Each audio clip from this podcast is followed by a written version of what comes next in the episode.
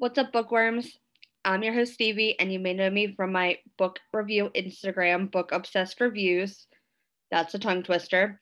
Welcome back to episode three of our Bookshelf Boyfriends podcast. Today, we have yet another exciting episode planned where we will be joined by Jillian Liota, and I'm really excited about this episode. And now with me right now is my co-host, good friend, and published author Monty J. So take it away, Monty.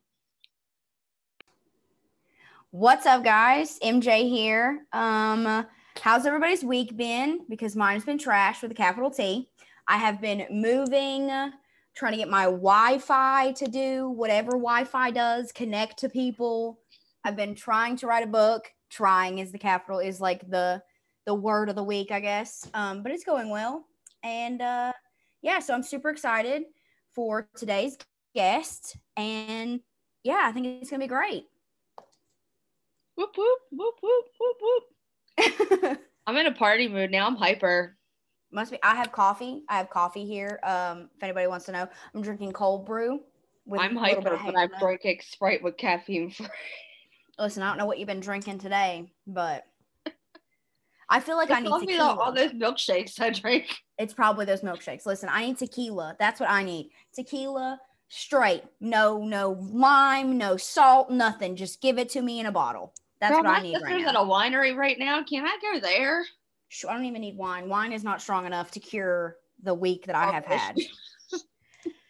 So, yeah, So, Book World, I- what's going on book world? I'm excited for this for for books. Like there's I been mean, so I'm many always- big books that released. I need to discuss a book. All right, so tell me what book do you have to tell me about? Okay, so this book, Here Lives a Corpse by C.L. Matthews.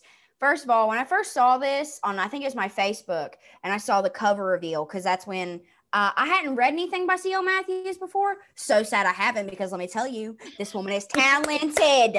So I, I saw it on my Facebook, I saw the cover reveal, and I loved this cover. And it wasn't like a typical you know, like romance book cover. It was very like it's not like the shirtless guy or whatever, which I, you know, I love. I killer.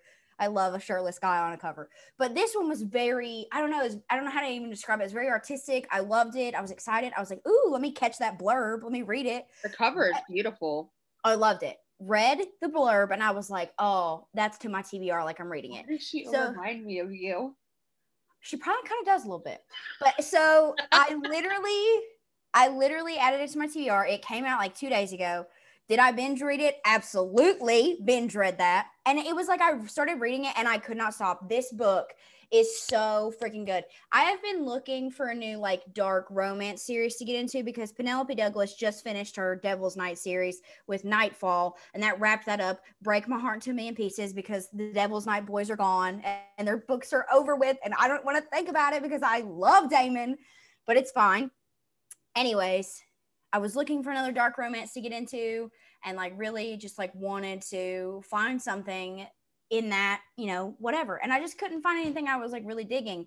And then I found this book and I was like, oh, this is my jam. And it's a reverse harem, which is something I'm not.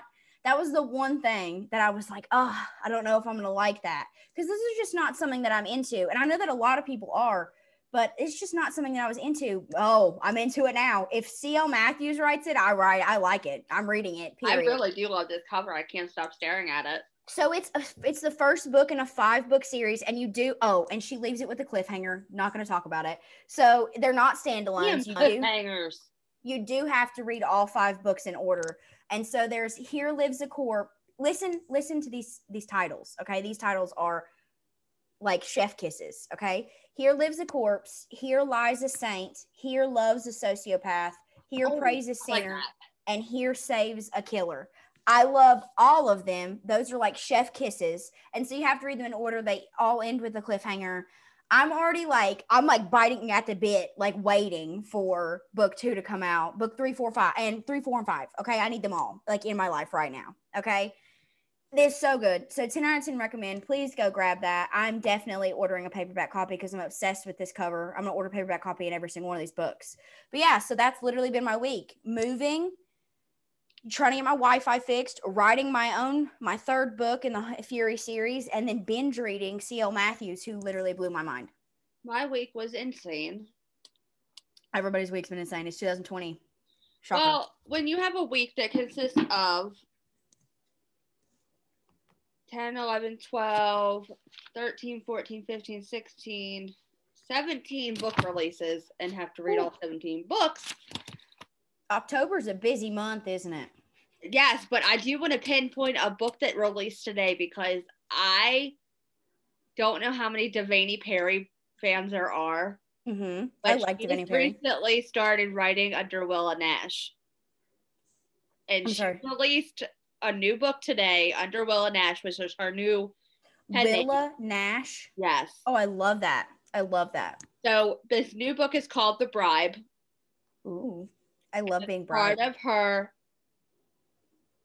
Montana. It's a Montana series, so it's a small town in Montana, and the guy's a sheriff and the country singer. Is it Cowboys? Please tell me it's like Cowboys. Well, I it's love. more of small town romance in Montana with a sheriff, with a hot steamy sheriff. Oh, okay, all right. I'm cool with it. Girl, Give me the hot steamy sheriff. You can handcuff me.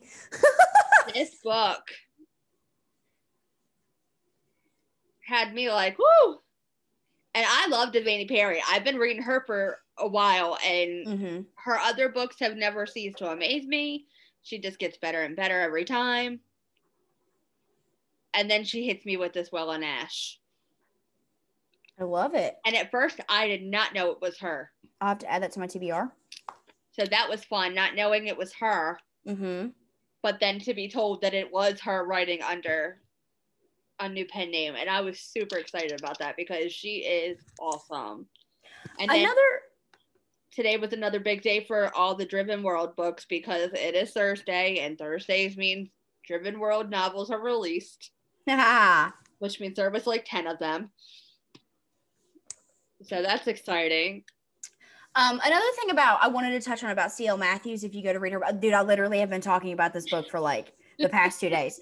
So, like another one thing I really wanted to touch on, something that I really enjoyed seeing is so a lot of okay. So I've seen like with my writing personally, a lot of people think that I'm very wordy, and I probably am because I talk like I write, and that's fine. That's just how you know I prefer to write it, and I write in prose a lot, and like in like a poetic kind of I don't know, I guess a way to describe it. I use a lot of like personification and like those kind of things of like making inanimate objects animate and just very like prose like writing. Okay. And I got a lot of um it wasn't really negative feedback, just a lot of people with their preferences of not enjoying reading it like that. And I hate that that's not what people like, but it's just how I prefer to, you know, write my books. C.L. Matthews, uh, the descriptiveness. I Stephen King was what I was brought up on. Stephen King and like uh, R.L. Stine. So, like scary books, books that you had to be very descriptive in order to be scared because you want to be submerged into that kind of world, right? Right. C.L. Matthews did that. It was so descriptive. And, you know, I'm sure there are going to be tons of people out there that's like, oh my God, it's too long. It's too much. It's not too much. It's enough for me. Okay. It's not even enough. Like, you could have gone with more. We could have had more descriptive. I loved it. She put you into a world. It, the world building was insane. The men, oh God, Like, I don't even want to talk about you. Oh, Yeah, I like wordy books because then the men have a like a you just you can picture them. It's like the Yeah. words come off the pages and you're watching it instead of reading it. Exactly. And I think there's a fine line to balance between like wordy. I feel like wordy is like a negative connotation versus saying descriptive, right? And so I think there's a there's a balance between being wordy and there's a balance between being descriptive and I think that's where a good editor comes in in order to help you, you know, nip some of those out.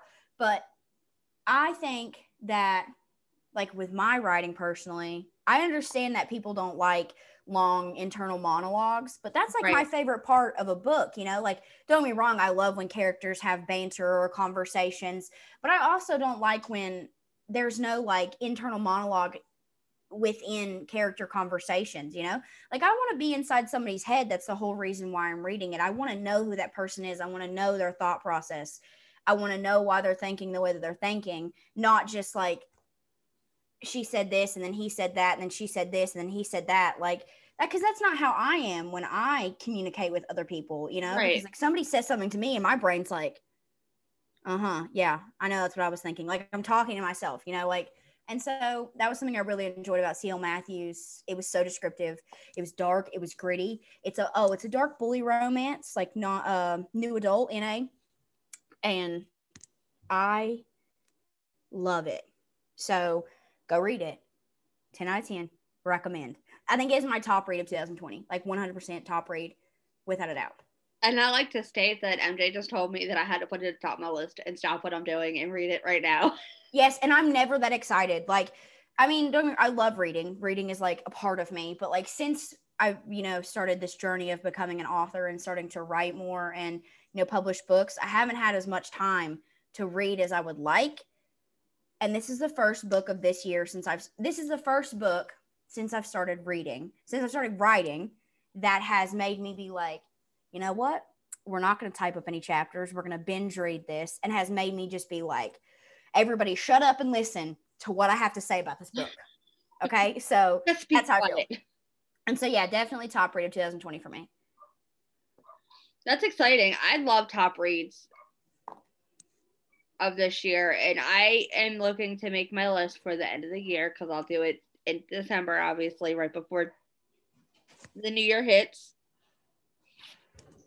But um, there's been some great books this year, and it's going to be hard to decide. Oh, I know, I agree. And I think it's like this book this year in general has just been crap. And so the good books that have came out have just kind of made 2020 a little better.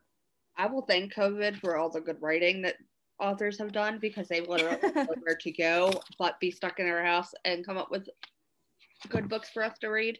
Exactly, exactly. But like, like I'm excited because November there's some great books coming out next month. There's my book comes out next month. Harloe Rae's releasing her new book next week, and I'm excited for her because I am really good. Like I talk to her on a on a pretty regular basis now, and she, Robinson and Rachel Van Dyken are releasing Releasing Ronald Romeo. Casanova. Casanova. Listen to my tongue twister over here. Romeo Casanova next. It's either next month or in December. I think it's No, no, no. November. I think it's November too. I think it's releasing my November. In November I want to say the sign up the sign up actually just came out for it for Romeo Casanova. Oh, because I just got the email for for Valentine because I believe Valentine's handling it. Um, I think they're. I think both. I think both Wildfire and Valentine are handling it because Monica November seventeenth. November seventeenth. And. Robinson does. Monica does Wildfire. Wildfire, and Rachel does Valentine. Valentine. So Exactly. that's that they would split it. But we're about to find out some all kinds of new information from an author that I'm. feels like a demon, seduces like a god. I know. I saw that. I was like, hello, blurb. But we're about to find out all kinds of cool information from a new author that I'm super excited to talk about and talk to. Um, I actually wasn't, you know, I didn't really know a lot about this author until Stevie kindly introduced me to her. And so I'm super excited to get on the phone and talk to her. okay, so I'm so glad that you're here. I'm super excited to talk to you. We're super excited to talk to you. I forget that it's a pair and I need to use it as such. Um, He forgets about me often. I do not forget about you. Anyways, so the starting question that we really started to is like our signature, I guess, is where did your love of storytelling come from? Oh, that's a great question. I'm not sure that it necessarily came from anywhere, except it's just, it's been something that I've loved for a really, really long time. I actually, when we moved to Hawaii, my mom sent me a big old box of stuff that she had had um you know how you just leave stuff with your parents and she's like it's time for you to get all this stuff out of my house. Yes. um and it included all these little books that i wrote when i was a kid. So like in your first and second grade classes you would write like a story and you Oh, draw a picture and then you'd write sentences under them. And so i have like detective colette which was my maiden name and so it's about a you know Jilly Colette, uh, the detective, and a, this other one about a mermaid. So it's kind of just always been there. I've always had this kind of creative bug in the back of my mind and have always looked for an outlet for it. And I'm really glad I found writing. So what was kind of like the the push? books. so what was kind of like the push, like you know, to like actually like get into like publishing? Like you wanted to publish your first book. Like what was the big, like this is what I'm gonna do. I'm sitting Yeah. down and I'm doing it. Well, um, in 2013, my dad passed away, and I was looking for something to kind of escape and um, not think about life as much because I was dealing with all the grief. And I started reading romance. And that was kind of the first time that I found the romance genre, and I was hooked. Yeah. Um, and a few, I would say maybe like a year or two later, I read my first Colleen Hoover book, Mm. and um, she had just written a blog, and it was called a raw blog post, Mhm. and it was all about. And I know a lot of people have read that post, and it, it, I think it launched a lot of author careers, and it definitely launched mine because in that post she talks about the fact that she was reading and couldn't find a book that she like with the type of story she wanted to read so she just decided to start writing, Writing it, and yep.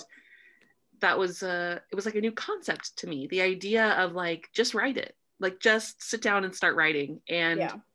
i was very inspired and that's kind of where things began. And i started writing my first book that year. I think it was 2015 and i published it in 2016 it took me about a year a little maybe like a year and a half to write my first book it was called the keeper and it's a sports romance a new adult sports romance and Love sports romance. I was addicted after that. And Yeah. I'm coming out with my 10th book in January. So which is the third book of the, The novella. novella. it's a novella. Yeah. Oh, okay, okay, so okay. it's it is the second book um, for my Cedar Point series just came out October. 5th. And um, the like a little novella is that's it's a, it's featured as a part of a book box that's coming out in December, and then I'm gonna be, um, but I'm also giving it away in my newsletter. So oh, okay. All right. Sign up for her newsletter. I really love that you said, I think that's my favorite piece of advice that I've ever like seen. Nobody really gave it to me. I saw somebody quote it one time. I was like on like the internet or something. Mhm. my favorite piece of advice I've ever heard is when you can't find a book that you want to read, write the book you want to read. And that Mhm. was like, that was like, my mind was like, that's a good idea. I'm going to do that. Because I have like all of these, I have like tens of thousands ideas of like things I want to write. And like you try to like find a book that fits what you're like looking for. And then if you don't find it, it's just like the concept of like, hey, like you can do this, like you're creative, sit down, write it. And you did. And I did. And it was like eye opening. It was insane. It's really inspirational to have someone kind of put the responsibility back on you. Like if you want to see something like this in the world, make it yourself. Exactly. Whether it's whether it's writing, whether it's something you want to see, you know, artistically, whether it's something you want to see in your community or in Mhm. politics, like if you want to see something, you Yeah. need to be the person that creates that thing. Yeah, and I think writing is such like a I'm trying to find the way to like articulate this. Like I think writing is such a like you said like it's really powerful for like somebody to put that responsibility on you to really just be like if you want it, do it. And I think that's kind of like a stepping stone for like a lot of people to be like okay, this author like wanted this book in the world and so she wrote it and then put mm-hmm. it into the world like what could I put into the world that I want to see, you know? And I think that's just like the whole process is just insane and like mind-blowing to me. so Absolutely. tell us a little bit about your uh, new the new release coming out the opposite of falling about the new release Yeah. Tell So it just came that. out October 5th and it's so it's the second book in the Cedar Point series, which is um, the series that I've created in a little lakeside mountain town. My favorite. Um, I she you know not I've shut up never about written this book she loves this book it's in my I, tbr look, I love Briar. Briar was one of my favorite characters from book one, and I was so excited because her personality is just like I have it in my TBR. I'm currently in a work in progress, so I'm trying to focus on that. But it's in my TBR because she has literally not been quiet about this series. That's all she every single time. I'm like book Rex. She's like these two right here. This series started. I'm like yes, got it. Thank you, Stevie. well, as the author of that series, I can tell you it feels amazing to hear somebody say. Like, I have not been shy with you about how much I love that series. That I know. When I signed up for the first one, I was I was really excited because I love small town like that kind of stuff has always been my favorite go to. But then I met the characters and fell in love with the entire family because that family is insane and they I'm excited to read all of their stories. Well, I'm excited to write them all. um, so the the series follows. It will follow the five Mitchell siblings, the Mitchell Mhm. family siblings, and the first book was about the oldest brother Boyd, and um, this second book, the one that just came out, is about the oldest daughter. Or the, it was the first one was the oldest son. This one's the oldest daughter, Briar, and she is back home uh, and not happy about it. Um, but she had she left behind an unhappy relationship and is kind of just resigned to the life that she now has to deal with um, Mhm. back back home.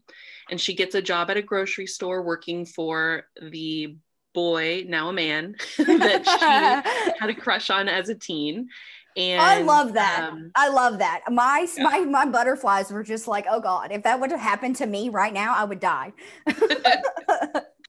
um and it's this it's this thing between them where she knows that she never wants she doesn't want to stay and he is like i love my hometown and they know nothing between them can like last so they create this friends with benny's relationship that always and it kind of stems from there so Yeah. i yeah i i feel like it turned out pretty good realistic. it really did. I I was satisfied with their book. I was very happy to see it was Andy because you we met him in for in book one yeah briefly, and I was like, he would be a good character. hmm And I was so I was excited to see more of him and learn his story.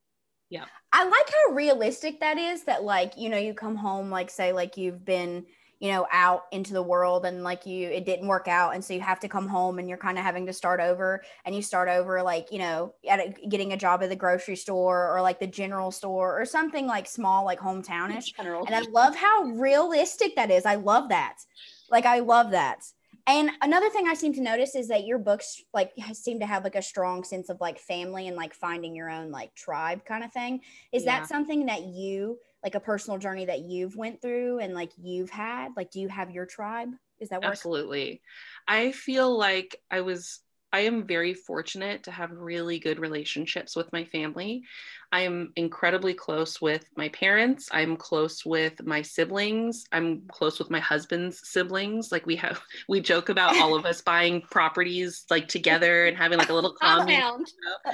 And so it's very, it feels very natural and very easy to write about family relationships Mhm. not only the the like broken unhealthy ones but also the ones that are redeemable Yeah. and the ones that are tried and true like the sibling that has always been there for you and um and yeah i just i feel like support you know like I, supporting characters in your life are so important and that's why i try to write really strong supporting characters for the hero and heroine in the books that i write because Yeah. no- you know nobody lives their life in a vacuum Alone. nobody is all by themselves yeah i have see like i have the opposite problem with that. So like not that i don't lo- like not that i don't have good relationships with my family but it's been a very rocky road mm-hmm. with certain ish like parts of my family. Like i grew up without my mom in my life.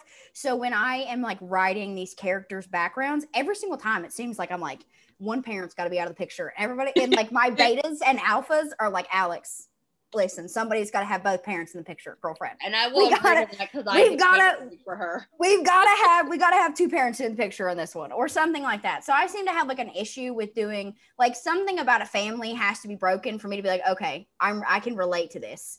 And then like i think rebuilding my big thing is like not finding the family that you were born with but finding the family that you choose to have and the family that finds you. And that's like something that i would like to say is like really like important to me when i'm like reading like when i'm writing my books is that finding the family that chooses you and like you choose them. I love that. And, and it's it's it feels like that speaks very very well to the kind of time we're in. I think in generations past, you the expectation was always that you were at home. A lot of people never left their hometown.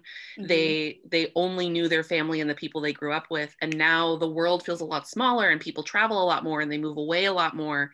And so you have to kind of create those relationships and those bonds somewhere else. And yeah. a lot of times it's it's your friendship family that becomes the people you rely on the most. Yeah, and it's like a super scary kind of thing that you have to really think about when you're branching out and like moving on and like moving to different places is like trying to find those people that are going to stay in your corner and like be there for you.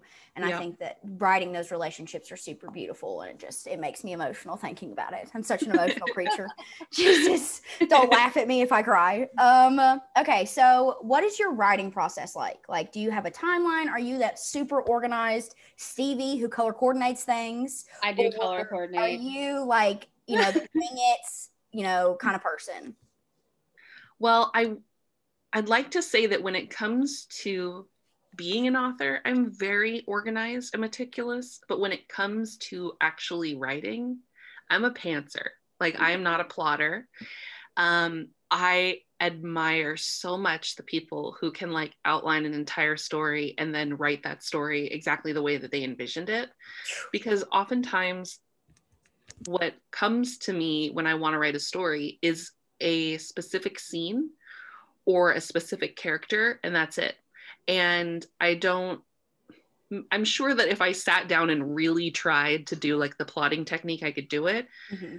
Maybe. Um, but possibly. I like this idea of my characters being able to morph and shift and change as I'm writing their story because it feels it feels realistic to me. Like organic. I'm creating this character, I'm also learning about them mm-hmm. and and trying to understand the way they would handle certain situations and what their reactions would be like.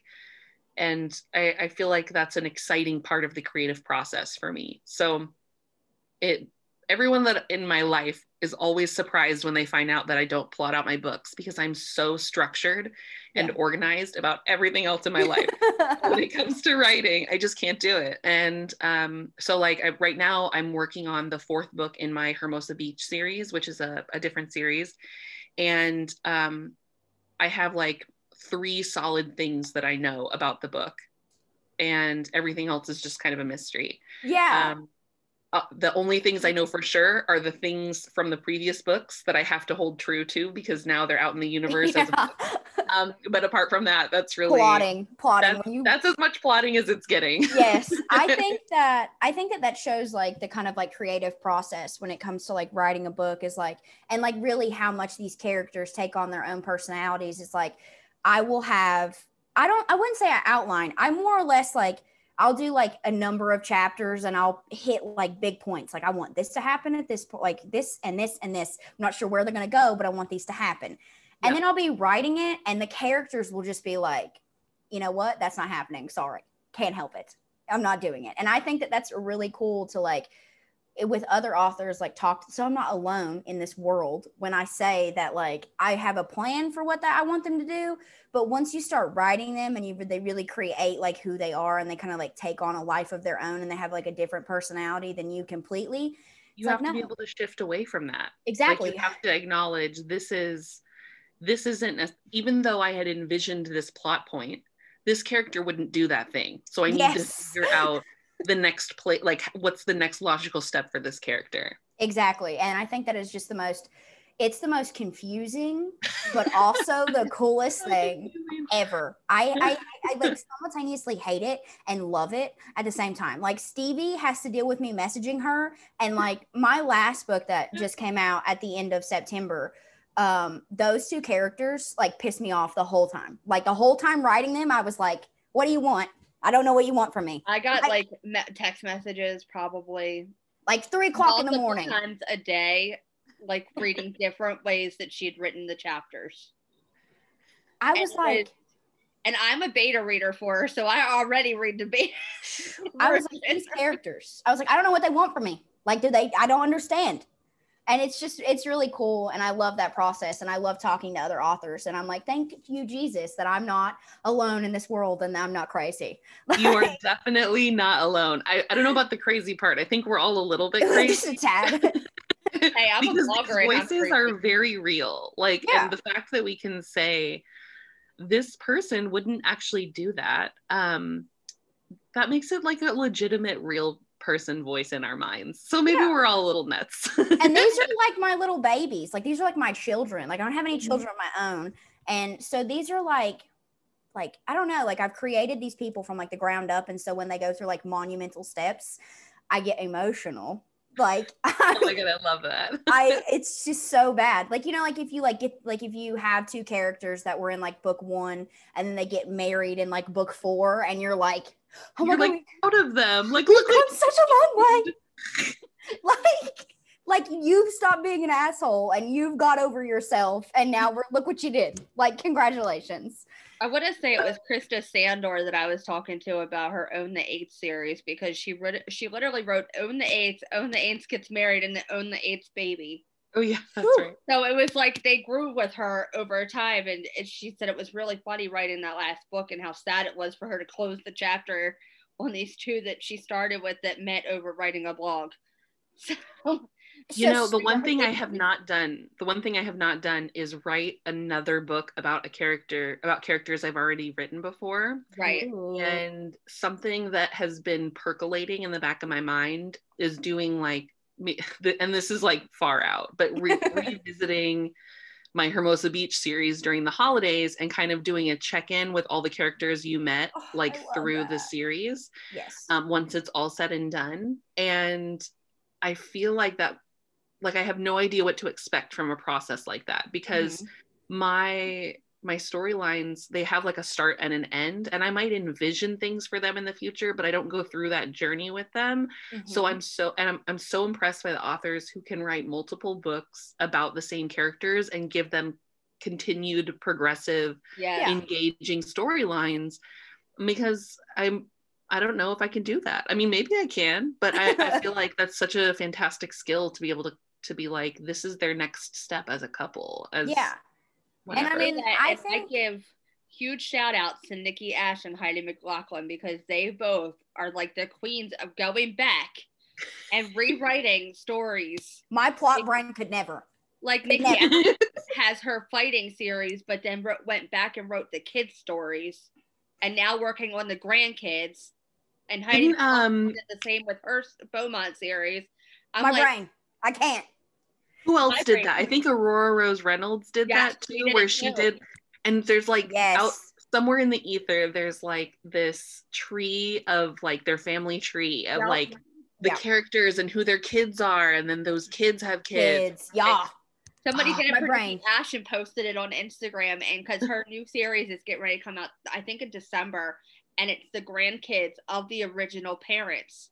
Oh And my I'm like, and I read, I read both, like both the parents and the kids, so I So- know that both, she, and she lived up to it, and that's got to be a hard thing to do. Yeah, and I'm mean, I think the hardest thing from that is because my series, the series that I'm currently writing, which is gonna be six books, and like spoiler alert, if you read my stuff, I'm gonna have two books at the end. It's the last book in the series, and then a novellia to tie it all together, which will be children of the books I'm currently writing, and that's that's as far as that's going. My brain could never handle anything more than that.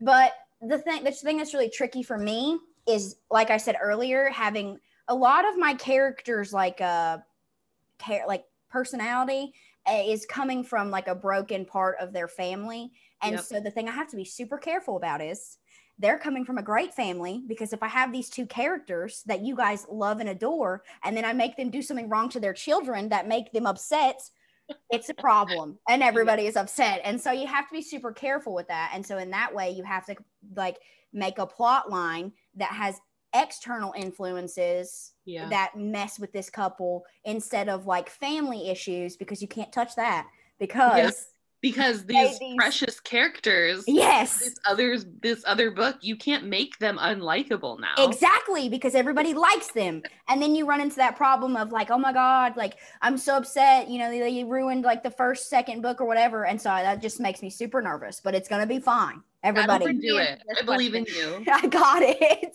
This brings me into the next question because as a blogger, this is a good question. How do you handle the negative feedback? With lots of alcohol.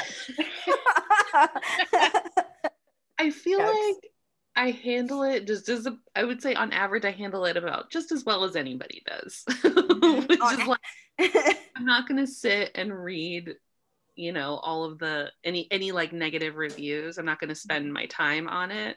Um but at the same time like i understand like i what was that it was like there's some sort of adage that's like you're not for everybody Mhm. and i try to i try to accept that and like breathe that in and then let out any frustration i get when people don't like my books because there are some authors out there who are incredibly successful and i do not like the way that they write Yeah.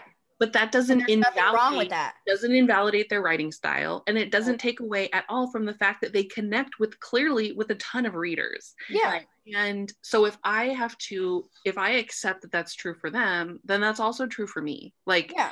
that my books will connect with certain people and not with others and that has to be okay because we are all different people and we are going to be attracted to different things so that's Yeah. kind of the way i approach it now i am fortunate enough that the reviews i have read that are negative are are fairly gracious Mm-hmm. and they are not personal at all and i feel But like that scares me. I'm waiting for it. Oh my God. My hands I- sweat. I thinking haven't it. gotten to that part of my career yet. Um, and I'm thankful that I'm not there because I don't I don't exactly know how I would handle that someday. Um, but right now I feel like I'm doing okay. Yeah, and I mean, it, like it's like that one quote where it's like some people want a cup of tea and you're a cup of whiskey. Okay, like it's just how it it's just how it needs to be.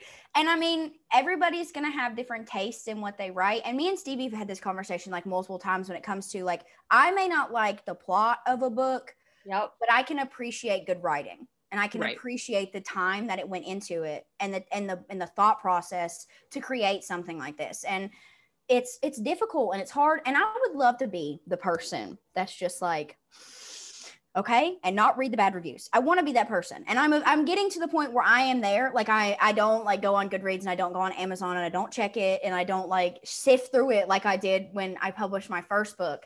But like occasionally I'll just be like, I wonder. And I'll think about it. It'll be in the back of my mind, and I'll think about that one bad review that like literally destroyed me. And then I'm like, listen, Alex. I'm like, listen, it's gonna be okay and there are going to be people that connect to what I write, and the people that are connecting to it, that's who you write it for, and that's who you want reading it, and that's all that matters. And it's easier to say that than to go through it, I guess. We've talked about this before because I've gotten judged because I don't write bad reviews. I will never write a bad review because I respect every single author and what they've done. Yeah, And the and fans that like their write their reading, great. I I applaud them for being able to write. I might not like your plot, might not like your characters, but I respect your job. I had I, I will say that I have very much appreciated the negative reviews that said they like my writing style and yes, they could see me being attractive to to other readers but that for them they just didn't connect with the storyline or they didn't like this particular character or you know whatever exactly. but you know but Mhm. other people might like it so other readers maybe you know like and i felt Yeah. like that was a gracious way to handle it now i'm not saying every blogger has to handle it that way because right.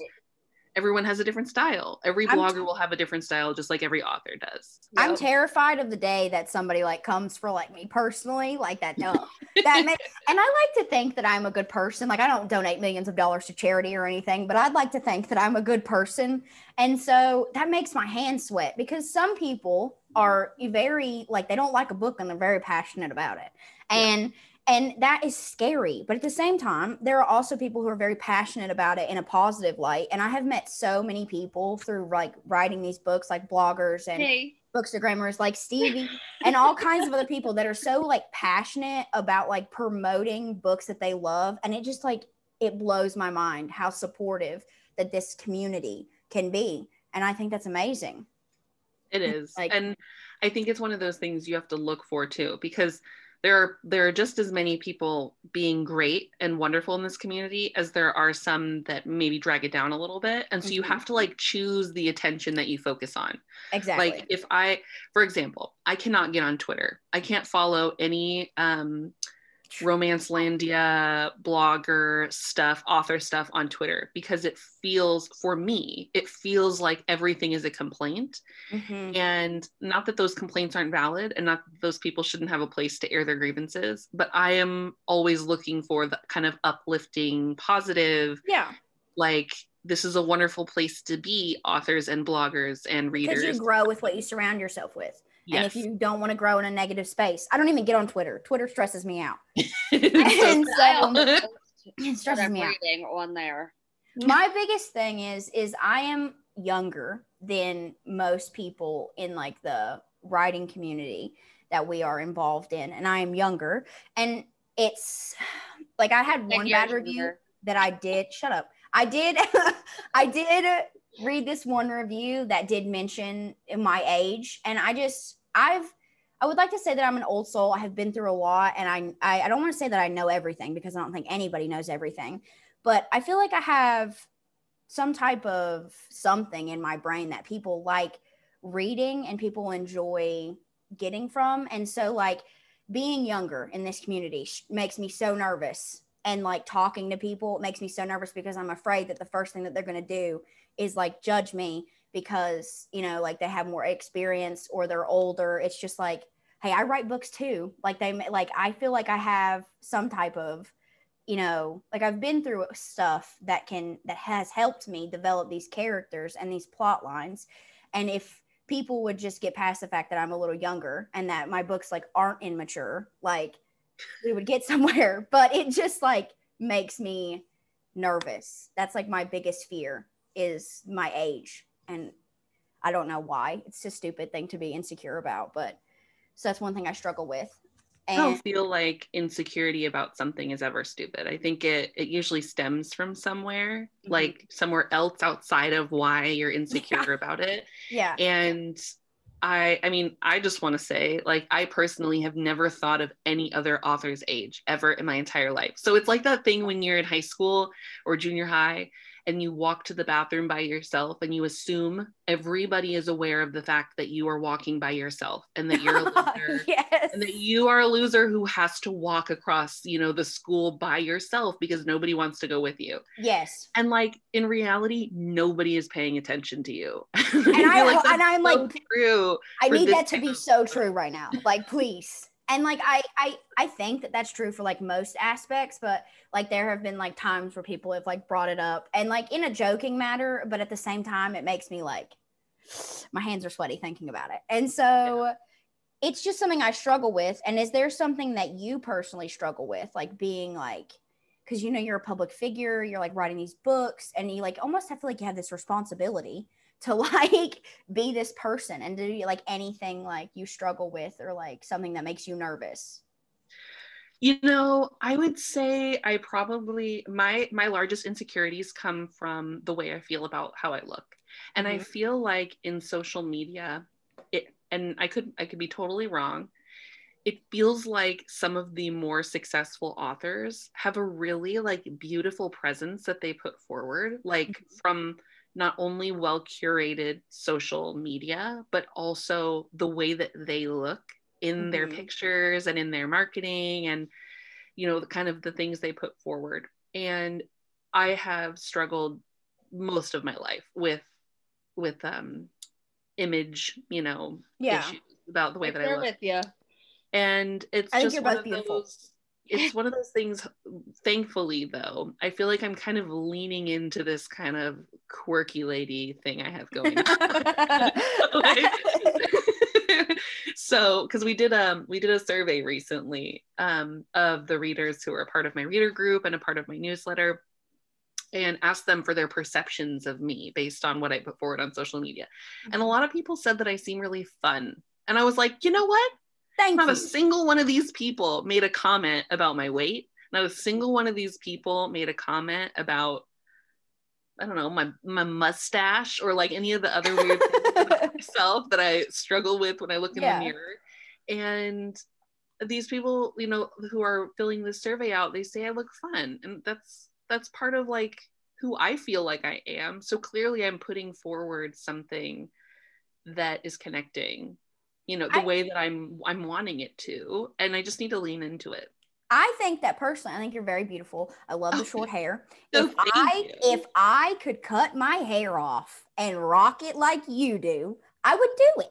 Oh my gosh, you should totally do it. Listen, I, I can't. did Oh it my in- this year. I did it during the pandemic. I was like, you know what? I am going to use the fact that the world is a dumpster fire as an excuse for shaving my head because I if love it it. looks horrible, then I can just write it off as the thing I did during the during the 2020s. I love And that. I say go for it. Do it. Phew. Just shave it. It's I that whole TikTok thing where it's like think, just do it. just do I it. did it.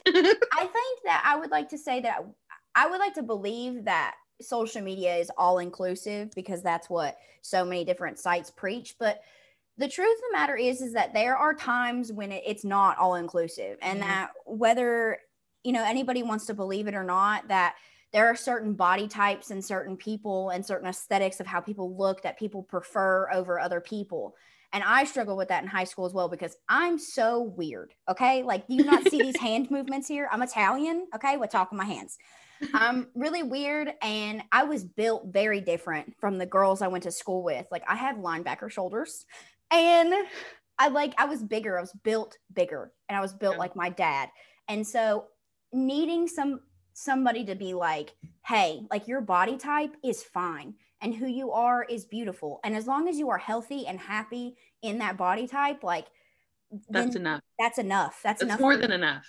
Exactly. And I think that that's what I think personally, I would rather see that than I would see somebody who looks aesthetically all put together or like what social media wants to see. Like I would rather, I would have loved to have seen somebody that looked like me, somebody with like bigger thighs and somebody with bigger shoulders, and to be like, your body type is beautiful. And as long as you love it and you're comfortable with your body and you're healthy, like what is stopping you? Like the world is your oyster. 100% and i feel like i feel like growing up i i was a teenager during the um jennifer aniston is like the epitome of She's like still what the epitome beauty beautiful. is Oh my god, I she's still gorgeous she's still absolutely gorgeous love my life. but there it was like the whole like paris hilton like Mhm. really tan really like you got that kind of like hips with where the bones stick out on the side look Yeah. and like, that is just not how my body is built like i just it wouldn't matter if i lost every ounce of of fat on my body i still would not be built that way Same. um and i i really do i wish that i had that there had been people in the public sphere who had preached the body positivity um, self-love mantra that I think has become so much bigger and louder in the Mhm. past five to ten years. And I love seeing the people who are saying like, you need to love yourself regardless. like Lizzo, man, that girl perfect loves herself. and there's nothing wrong. And at the same time, there's nothing wrong with girls who are built, you know, skinnier and girls who are Yeah. built with that. And there's nothing wrong. what I with- was saying wasn't implying yeah, yeah. that it I my got body you. five at five two, like I I am built short and wide. Yeah. And I'm not I'm not going to be built long and thin. My my sister Like is, Ken- is like built Kylie. like my stepdad, and it she is just she's legs for days and looks like Kendall. Jenner. My best friend literally looks like Kendall Jenner and it stresses me out. But at the same time, there's been times like in high school where she wants to gain weight and can't. And you know, I just think that instead of preaching what type of body is okay, we should just start preaching that everybody is okay and that I like that. fine. And that if you're super, super skinny or you're not super, super skinny or you're curvy or you're tall or short, it doesn't matter. As long as you're happy with yourself and who you are, like that's all that you need to care about. And mm-hmm. I mean, and also another thing is like you were talking about Paris Hilton. like if you need feel the need to like get a nose job to like make yourself feel pretty, then girl, get a nose job. Like ultimately it's about not judging other people Nope. for whatever it is that they feel Exactly. is best for them. exactly, exactly. Like I, I grew up in the height of her too. I'm, I'm not afraid to say my age. I'm 31. So Just act like you're ancient. It's you guys are like not ah, it's not old. I feel ancient most days. Okay, so- when I chase around virtual learning children in my house all day. so total 180 uh what is your we're gonna go back to books now uh moving from body images which is a very good topic to have but we're shifting um what is your favorite trope to write and why Oh, good question. Good question. Um, well, my favorite my favorite trope to read is age gap romance. I'm obsessed with that, and that's actually I haven't. love and hockey those. by monty j it's my book loves age gap I I haven't written one yet. That's actually this this book that I'm currently working on, the fourth book in the Hermosa Beach series. That one's going to be like a legitimate age gap romance. hmm I'd say my I don't know that I have a favorite one to write in, but I think the most common one I use, which because I was thinking about this earlier and I was looking at my books and and what tropes they were, I think it's the um, friend's sibling is the kind of one that I hit a lot. Out of all of my books, did you have a think friend four- sibling I that you had a think four on? or five of them because I because I write about families and because I Mhm. you know there's always like there's lots of friendships and whatever like it just it was natural for so many of them to like meet their friends through yeah sibling or you know whatever and i think some of it stems from the fact that i always wished that i had like the older brother who could Oh. introduce me to his hot friends same so i'm like i'm fulfilling young jillian's um un unsupported fantasies you know like the I things feel i never got to live out in real life I'm the oldest. I'm the oldest, right? And so my next youngest sibling, he is currently in high school, and so like I have I have this fear like when we were growing up, and I'm like older than he is, right? And like he would have friends that would come over and they would tease him because he has sisters, and they're like, you know, like, oh, you know, your sisters are good looking, and I was like, Connor, you are literally living. You know me, guys. You know how many books there are out there? They're like, you're living it. like, I'm sorry. I apologize. I hate this for you. But so, yeah, I never had an older brother to be like, Are you bringing over your friends? Because in these books, these friends are coming over and they're shirtless. they're all hot and they're, they're all all hot. gorgeous. And they've got that They're V line. football players with Yes. rock hard abs and And they like got the where's my V-line. older brother And they're playing in the in the yard and there's water. And I need that. Where is that at? I never had that. I'm the oldest of three kids, so I agree. And I had a young, I had a baby brother who was five years younger than I am. So Stresses me out. Always over. That and then of course we had a sister. I have a sister that's younger than me too. So her and I are the oldest too, and we're the ones who would bounce around driving in cars, and they were like, "Oh, can we go?" Like I'm like, "No, go sit down." So, do you, speaking of writing, do you work on multiple WIPs at one time, like work in progresses? Do you? I work on could multiple? not do that even if I wanted to. I I am a commitment kind of gal. Once I start a book, that's the book I stick with until it's Mhm. done. And um, I think I only had one time where I was working on it and I was like, you know what? I am not feeling this project. This is not going to be what I work on right now. And I set it aside and I started working on something else. But usually I am a, if I'm going to sit down and write a book, I, I finish it. And um, I just, yeah, I feel like that would, I would be so distracted. I don't know that I could do it. I'm having that problem at the moment. it's like so I have this series I'm currently working on, which is a sports romance, but I have this this idea. I'm gonna use your word from earlier. You're percolating a word that is just like in the back of my head, and these characters are like write us. And the the genre, it's still romance, but they're so different. Like the complete total opposites. And I'll be like laying in bed at night. I'm like, you could do it. Like you could do it. Like it, it wouldn't clash. They're different what some people- characters. what some authors do though, write a book and write another one in between for another series. I couldn't That's do been that. done. I don't think I can. and do that's that. what i'm that's what i'm doing so i cannot write a book i cannot write multiple books at the same time Mhm. but i'm in the middle of my cedar point series and i'm going back to finish off my hermosa beach series and then i'll come back to cedar point once i'm Do done Do you think that, that, helps like your creative? This is a genuine question, not just for the podcast.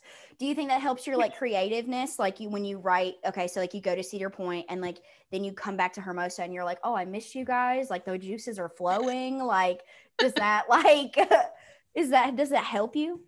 Um, I feel like, well, one, I feel like with every book that you put out, you grow a little bit, right? Mhm. So if if you take a break from a series and then come back to it, to some degree, you will have grown or improved, hopefully, um, a little bit by the time. you do it I feel like maybe it's not that it helps my creativity, but it allows me the ability to write a story when I'm excited about it. And I feel like that improves my storyline Mhm. because if I say to myself, I am writing this Cedar Point series and I'm going to write it from start to finish until I'm done, and I won't work on any other projects until I finish it.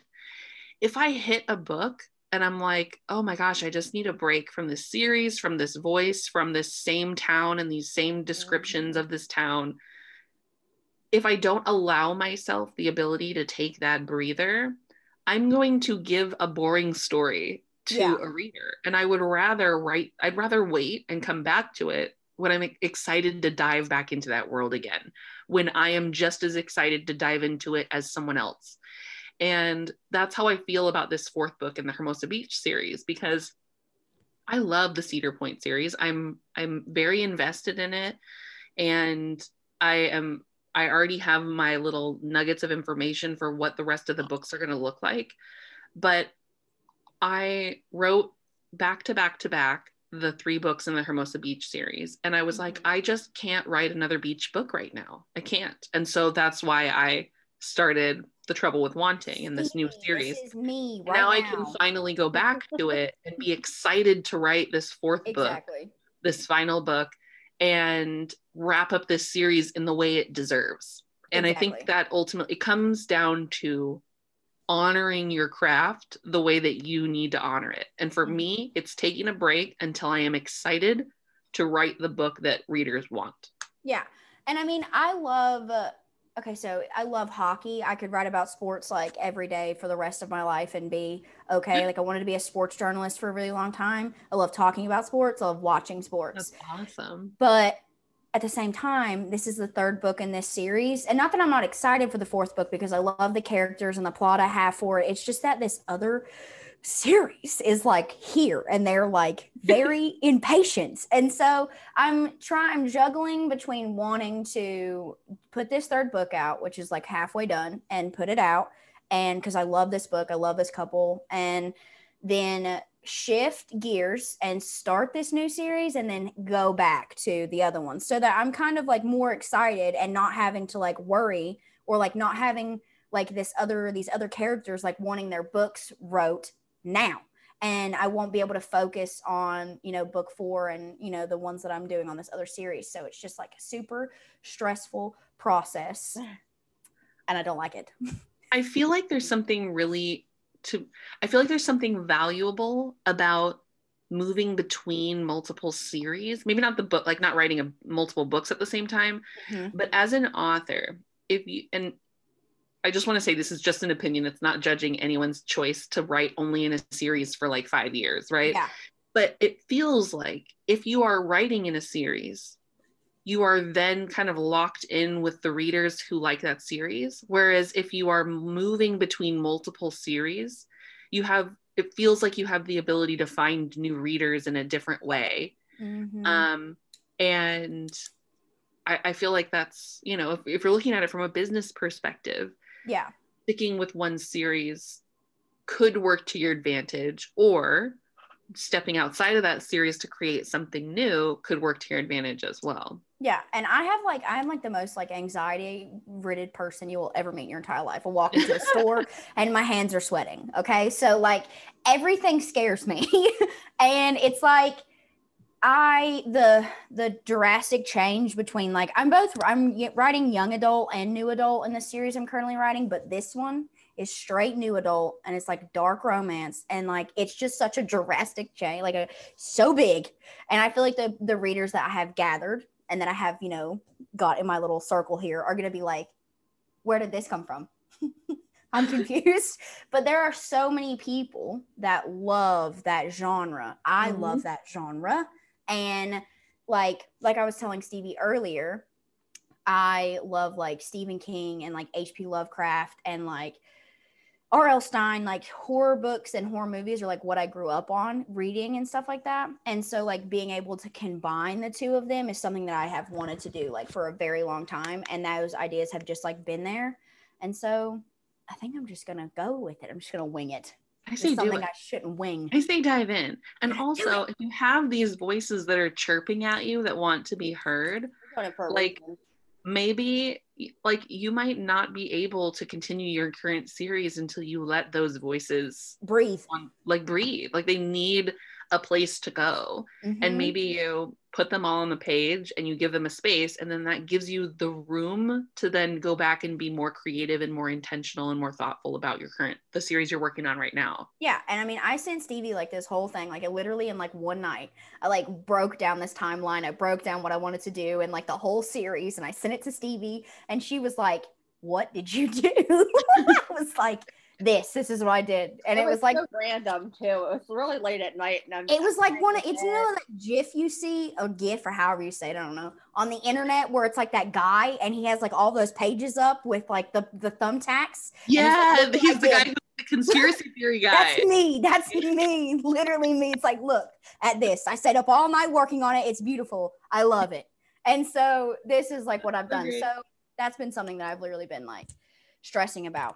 Um, so what is one trope? I know that you said uh age gap romance, which I also love. But what is one trope you haven't written but would love to write? Like something completely different than what you're writing currently. Okay. I would say that the one trope that I would love to write that I have not written yet is a student teacher romance. Ooh. God, you're speaking my language. And here's why. Oh God. I had a massive crush on a teacher when I was in high school. Me too. This Must is something nice. that my girlfriends from high school know, but wasn't like, as far as I know, it wasn't common knowledge. So the fact I'm talking about it now, it's actually like you guys just got like the big juicy secret. from me. Oh my God. Yes. um, I had a massive crush on this teacher who was like Breaking eight, years, eight or nine years older than me, and um, yeah. So just I just feel like writing that story, writing a student teacher romance, would like it would like voice something that's never been able to be voiced. exactly. yes, exactly. I have uh, I love to student teacher romance, but like I've only found one that I have really enjoyed, and that was Unrequited by Saffron Kent. I love Yep. reading her stuff. I love that book. Okay, that man literally makes me blush. Okay, and so uh, I love reading a good book. I love reading a book that makes me feel things, and so like like if I blush or like I have to put the phone down because I'm like, oh my god, I cannot believe you just did that. And like I have like these moments where I really connect with these characters. And so I think that's something is super admirable about, you know, people that are able to I mean, people that are able to make these characters so like realistic and so lovable that readers are like what are you doing? Like stop. Like literally you're having a conversation and like loving these characters. My husband has came home I have been in bed like literally bawling my eyes out literally crying and he's like who died? And i'm like this character in this book died. That's who died. And he's like i literally worry about you. Like jesus what is wrong with you I feel like getting emotionally connected to characters or people on TV shows is like a completely valid, 100% understandable thing. Mhm. There was back when my husband and I were first dating, I was still watching Grey's Anatomy, and there was this episode where this elderly couple came in for like a routine surgery, and the wife had a do not resuscitate order, and she ended up passing away, and the the the guy they're like in their 80s right and the guy Yeah. is like Yep. why aren't you doing anything about it? And they were like, we're Oh. not supposed to. And he goes over and he starts doing compressions on her chest, Mhm. which is what keeps her heart going. And then he realizes that the only reason her heart is still beating is because he is doing the compressions. And Bailey comes over and like he because he says like I can't be the one who lets her die. And so Bailey, the uh, one of the main characters, comes over and lets him like walk away, and she continues the chest compressions and then eventually stops. Yes. I was bawling. I mean, like sobbing, like I have never sobbed in my entire life. And my husband, who was my boyfriend at the time, came like flying into the room. He's like, "Oh my god, are you okay? Like, what's going on?" And I was like, "He's dying!" And he, you know, it was like Literally me. because it it makes you feel like you know someone who is going Mhm. through this tragic, horrible, just moment. unfathomable moment. Yeah. And that's what makes art. Yeah. Whether it's books or movies or music or whatever, it's that connection that makes it just Mm-hmm. everything. Anything that moves you is art. I will Yeah. always mo- I will always validate people's emotions when it comes to reading books. As a blogger standpoint, it happens often. Shoot, I don't. Was on last couldn't- and I told her I, in the middle of Rider, her last book, I probably towards the end of the book, I was in bed at two in the morning, eating ice cream, sobbing my eyes out with box tissue. Yes. I was like, this is not okay. And so, like, one thing, since we touched on like negative uh, reviews or whatever, positive reviews, when people message you after they've read a book, and like, say, like a like the last book I wrote dealt with a very heavy topic of like mental illness because it's something I hold so like close to my heart because my dad struggles with bipolar disorder, and so like when people message you and they're like like this one it literally is gonna make me cry right now. There's this girl who messaged me and was like um, hey, I just wanted to message and let you know that like my partner has bipolar disorder, and the way that you wrote it and the way that you showed that just because she found the like you know her boyfriend or like the love of her life or like her person doesn't mean that her bipolar disorder disappears and that was just very like the way you wrote it was very uh, like representative of like my relationship and i really appreciate it and i was like crying i was like crying compliment. oh i That's such know when people compliment. compliment stuff like that, like the way that you handle certain topics. I'm like, y'all gotta stop with this nonsense because look at this, these tears that are absolutely pouring. I can't handle it. y'all are I making me emotional. my first review after I read Love and Hockey and had her sobbing. All of my thank yous literally say, stop it, you're making me cry. And I know that people think I'm joking, but literally, I am actually crying. I promise you. So, um, you hit on talking about TV shows. Are there certain things that you watch or something you see that like inspires like what a character will do or something like that? Like where do you get your inspiration from other than the fact that you live in Hawaii and there's all kinds of lovely things? You know, Like none of my books, none of my books have been inspired by living in Hawaii. Um, every every book I write is most most people live in places with seasons. Um, Mhm. Um, you're writing what you want. I, I know this might sound, I don't know how this is going to sound. My relationship with my husband is my primary source of inspiration when Oh, it comes it. to writing. And it's He's so still my he's, romantic heart. he's my beta reader. And um, so every time I write a book, he I finish it up, I do like my first round of edits, and then I give it to him and he reads through it twice. And he reads through it once for enjoyment, and then he goes back a second time and makes notes on it and whatever. That is and I beautiful. love- I love watching him read it oh because he laughs at the moments that are us. And it's one of those things that I think, I'm sure there are plenty of other people who are like this too, but so much of my, if you were to be someone who was in my life who knew me, you would be able to read my books from start to finish, like from the first book I wrote to my most recent, and you would be able to identify what I was going through in my life and be able to like connect what I'm talking about and what the characters are going through with what's going on in my life. And oh my goodness. it, it's not, I would say that it's not visible enough that if you don't know me, you would know, you know, like just because the character has like a romance or some weird thing going on. It, that's not necessarily the connection to my life. It's the Yeah. little comments. It's like the little side things that you think don't matter that Yeah. are the things going on in my life. Um, so I'd say I would say that's where my inspiration comes from. It just I'm- comes from the kind of mundane, silly things. My husband and I talk all the time, and I'm constantly making notes about funny things we joke about. And that's like the little goodies that I like trail into my books. Literally, So- I'm crying right now, like thank you. Like that is so romantic. Like I love, like I literally love that so much. Not that my husband is not supportive because he is, but he doesn't read. Okay, like he doesn't read at all. He knows what I do and he supports what I do. Like Oh yeah. if I hate like I don't do the dishes because I'm like literally in the middle of a chapter that like needs to get done and I'm like feeling it. He'll like do the dishes. Like Yeah. he's super supportive in that way, but the boy does not read. Okay. And so ah, that just makes me so emotional. That is so sweet. I love that. I adore that with like everything in me.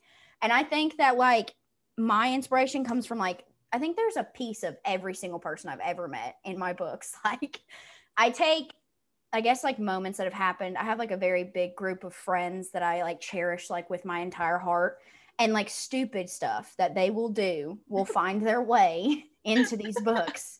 And so actually at the end of one of my the last second book I wrote, I did my acknowledgments or whatever.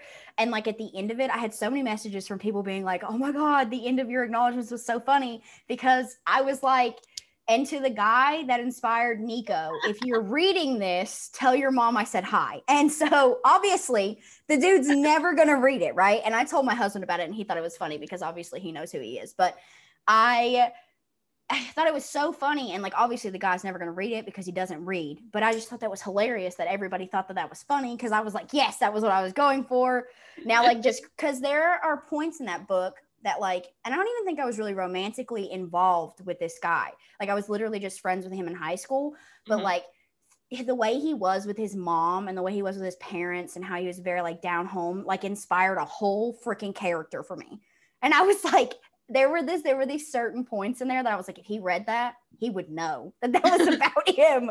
he would And know that that character is literally he him. would know and that would made me nervous. So I was like I might as well just acknowledge it in case it ever happens. I Just- love all the acknowledgments. Shoo! No, it stressed me out. But um, I think that's all the questions that I have. Uh, Stevie, do you want to do any more questions or anything like that? Nope, but I can do next week's book releases, which I'm excited about. Next week is a big week, guys. But Hopefully today was only 13 books. geez, almighty, that's a lot of books. However, thank you so much for coming on our podcast. Talking with you has been super awesome. I like love you already. Oh, oh my gosh, love I love you too. Totally follow me on Instagram and ta- and hit me up if you ever want to have a conversation. yeah, Um, so uh, uh, definitely gonna be friends. Um, but thank you for having me. Seriously, it was it was wonderful to be invited to chat, and I was very honored. Um, this is only my second time doing a podcast, and it's my first time being just invited. And I wanted to say the feelings that I got when I got that message. I was like, oh my gosh, somebody wants to talk to me. I love yes, I love you. You are literally me. Thank you. That's me. I'm gonna name drop who's gonna be on next week because I got confirmation today who will be on the next episode. Is Harloe Rae. Carla Ray. Oh. We're super excited about her. We did but- get confirmation that Natasha Madison will be on next month. Throws up. Which- Yeah, I gotta talk to all these people. Why are you gonna make me do this? But I when I hear her name. I am I was super glad and super like stoked to like hear all the things you had to say and it was like super cool getting to know you. And is there anything that you'd like to say before we stop recording or anything like that? Any shout outs? Um, well, I would love it if any if if listener, sweet listener, if you would like to pick up my most recent series, the Cedar Point series. I think it um is a delicious little escape in the dumpster fire of the world we are in currently. Um, so I would I would love if you would give that a chance. It starts with the trouble with wanting, um, which is a little meet cute on an airplane that introduces you to a small town, and then the opposite of falling that just came out October fifth. And um, if any of you do check me out and like me, I'd love for you to join my reader group because the Jilly Beans. That's what I'm they're doing that. I'm I don't doing even that. think Um, I'm in it, and I need to be in this group. Me too. If you'll excuse me, I'm just gonna jot that down real quick. I, I think it's a fun place to hang out. And Why does uh, everybody have cool author Facebook names except for okay, me? here's what I'm gonna Jesus. Say. Here's what I want to say though. it took me forever to pick a name, and I just I was like, oh, like look at like Penny Reid. You know, like her last name is Reid. Like, like, Like, just- how cool is that? like you know, like so many people have these wonderful names. It took forever to pick one, but once LJ you- Sassy Sparrows. Like, Harloe Rae has her. Is it her? It's her harlots. I don't want to talk about it. Okay, mine. I don't understand how everybody has these cool ones. My last name is At Jay, so I was gonna be like point, Jay give me the Bird. Jaybirds. No, I hated that. So we did Ice Queen. We so I did I did MJ's Ice Queens. So because it's hockey, and I was like, we're going with that. We're sticking with it. But here's the thing: is that it it it's one of those like weird things that you'll you'll find like for any author that's out there that's wishing that they could find a cool name for their reader group like it takes a while and then eventually you'll find the perfect thing for your group the excitement, we forgot to record an outro. So it's me, Stevie. I'm back to say thank you again to Jillian Liota for joining us tonight because we had an awesome time talking to her. We are so excited for her future books, me included for Cedar Point. So shout out to that. Um, we will see you guys in two weeks for another new episode. And I hope you guys consider subscribing and dropping some reviews. We hope to see you soon.